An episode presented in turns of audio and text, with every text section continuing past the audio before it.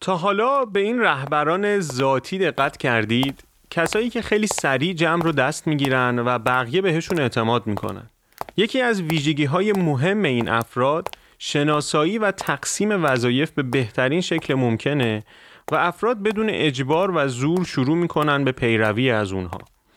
رهبران کاریزماتیک معمولا قاطع، مصمم و بسیار تیسوش هستند و برنامه ریزی های اجرایی این افراد هم معمولا از ویژگی هایی همانند چابکی و نبوغ برخوردار.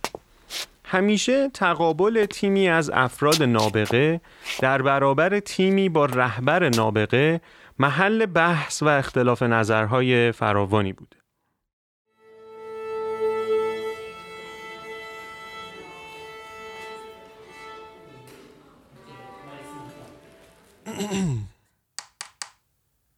سلام من پویا هستم و شما به سومین قسمت از پادکست بی ای گوش می دهید. در این پادکست من درباره تحلیل کسب و کارها و ابزارهای مربوط به اون صحبت می کنم. موضوع این قسمت از پادکست بی ای چارچوب اسکرام هست و در هفته سوم دی ماه 98 منتشر شد.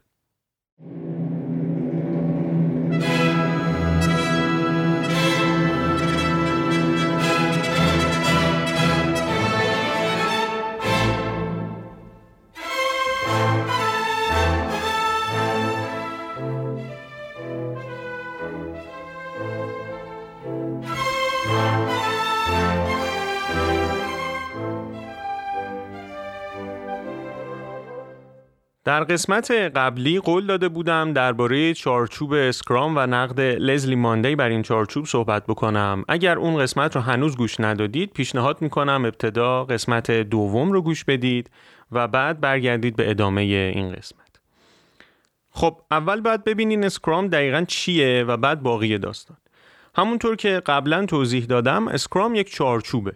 البته تعدادی از واژه فرایند هم استفاده می‌کنن اما اکثرا بر framework بودن Scrum اتفاق نظر دارن یکی از دلایلش رو قسمت قبلی توضیح دادم که چرا این اتفاق میفته دلیل دیگرش هم اینه که اسکرام جزئیات دقیق و کاملی در مورد اینکه کارها در پروژه چگونه باید انجام بشه رو توضیح نمیده و این موضوع رو بیشتر به تیم ها واگذار می‌کنه و اعتقاد بر اینه که تیم به بهترین نحو مشکلات رو حل می‌کنه.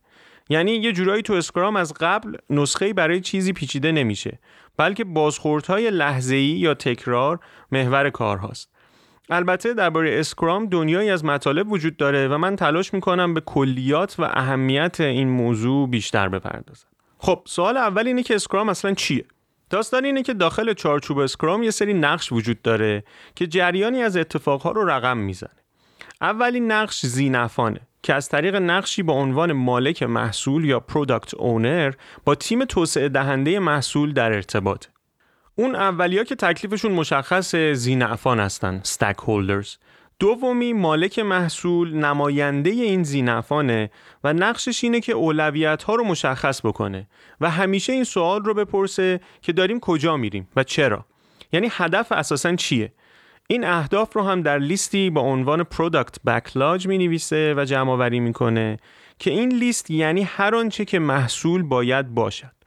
آخری هم تیمایی توسعه دهنده هستند که نقششون عملا ساختن محصوله و باید ویژگی های خاصی هم داشته باشند.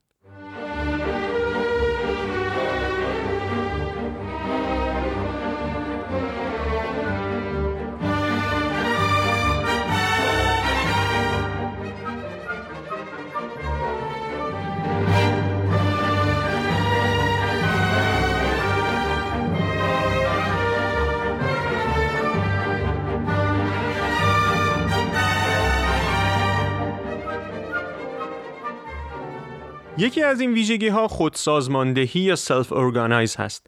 یعنی در این تیم ها از مدیریت دستوری کنترلی استفاده نمیشه و اونها منتظر نمیشن کسی بهشون دستور بده فلان کار انجام بده یا انجام نده. در واقع به این تیم ها فقط گفته میشه می‌خوایم چه کاری انجام بدیم و باقیش به عهده خودشون ویژگی دیگه این تیم ها cross functional بودنشونه. یعنی هر عضو این تیم واحد کوچکی با عنوان استوری رو پیاده سازی می‌کنه که می‌تونه یک عملیات محصول باشه و برخلاف تیم های component یا جزئی ترکیبی هدفشون تکمیل کردن فقط جزئی از محصول به صورت بریده بریده نیست. این تیم وظایفی شامل چگونگی انجام کارها و تعیین sprint ها رو هم بر عهده داره. یعنی تقریبا تمام روش انجام کار. خب حالا فرایند اجرا چه شکلیه؟ تیم بر اساس ظرفیت یا سرعتش و با در نظر گرفتن اولویت های مالک محصول تعدادی از user story ها رو از داخل product backlog انتخاب می‌کنه و میاره داخل sprint backlog ها. من این عبارت ها رو ترجمه نمی کنم چون خوشبختانه یا بدبختانه واقعا دارن به همین شکل استفاده میشن. پس چی شد؟ یه سری user story رو از داخل product backlog انتخاب می‌کنیم و میاریم داخل sprint backlog ها این کار در جلسه sprint planning در ابتدای هر sprint انجام میشه و بعد در جلسات روزانه sprint یا daily sprint ها به مدت 15 دقیقه اعضای تیم توضیح میدن که یک چه کاری رو انجام دادند دو چه کاری رو می‌خوان انجام بدن و سه چه موانعی رو در پیش روشون انتظار دارن یا پیش بینی می‌کنن که چه مشکلاتی در آینده ممکن اتفاق بیفته. این آینده هم که میگم همون افق sprint ه در انتهای هر sprint هم جلسه با عنوان sprint review برگزار میشه و در اون دموهای نهایی رو به مشتری یا نماینده اونها ارائه می‌کنن. و در انتهای جلسه بازخوردهای مالک محصول و دیگر ذینفعان رو گردآوری می‌کنن و در نهایت در product backlog به روز رسانی می‌کنن. جلسه دیگری هم تحت عنوان Scrum retrospective یا بازبینی عملکرد Scrum که به جلسه گذشته نگر هم معروفه برگزار می‌کنن که محور اصلی این جلسه سوالهایی شبیه کدام یک از عملکردهای ما درست بوده یا کدام یک از عملکردهای ما نیاز به اصلاح داره یا چه بهبودی رو می‌تونیم برای آینده متصور باشیم پرسیده میشه و پاسخهاش جمع آوری میشه.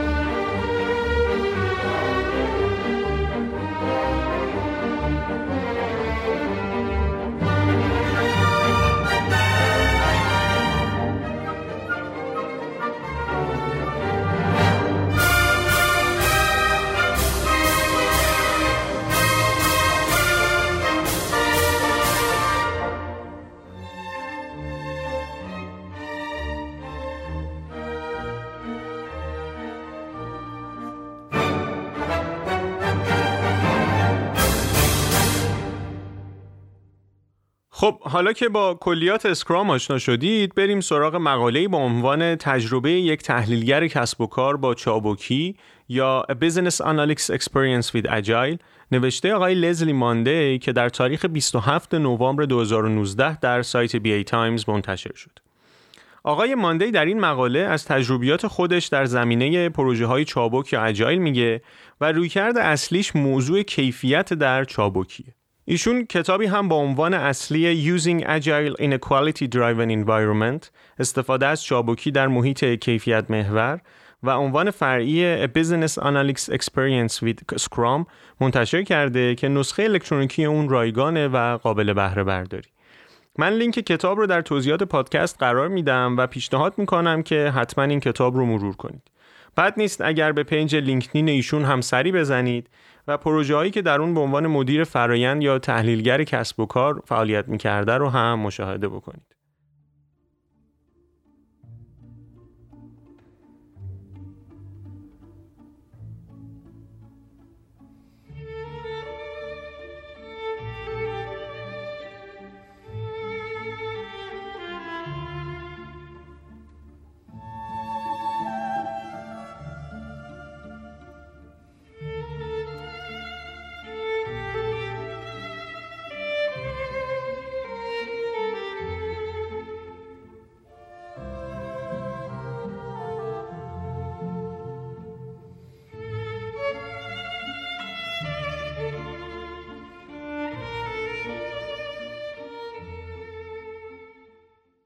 میشه گفت چکیده کار ایشون در این کتاب بست و گسترش چارچوب اسکرام هست و فلوچارت چارچوب بست داده شده با عنوان Extension to the Scrum Framework رو من در توضیحات و اینستاگرام پادکست حتما قرار میدم.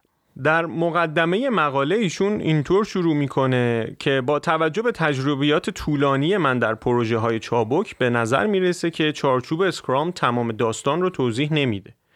و تاکید می‌کنه که موضوع مشترک در تمام پروژه های چابک چرخه زمانی محدود و ثابت توسعه است و برای نشون دادن اون از واژه short time box استفاده می‌کنه.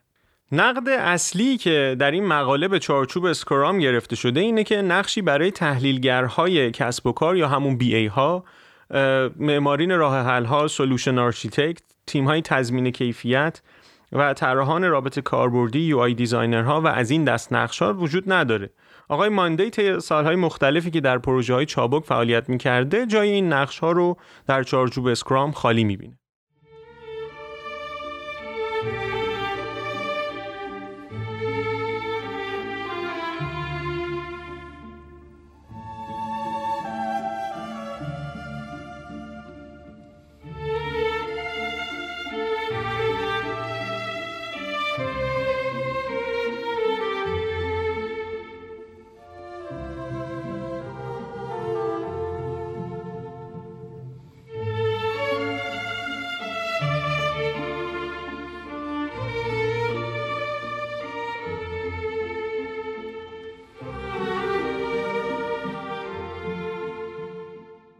خب این نقد داره چی میگه؟ داره میگه که مشکلی که در سازمان های چابک بر اساس چارچوب Scrum وجود داره اینه که تمام کارها به وسیله تیم های توسعه درون sprint cycle ها انجام میشه.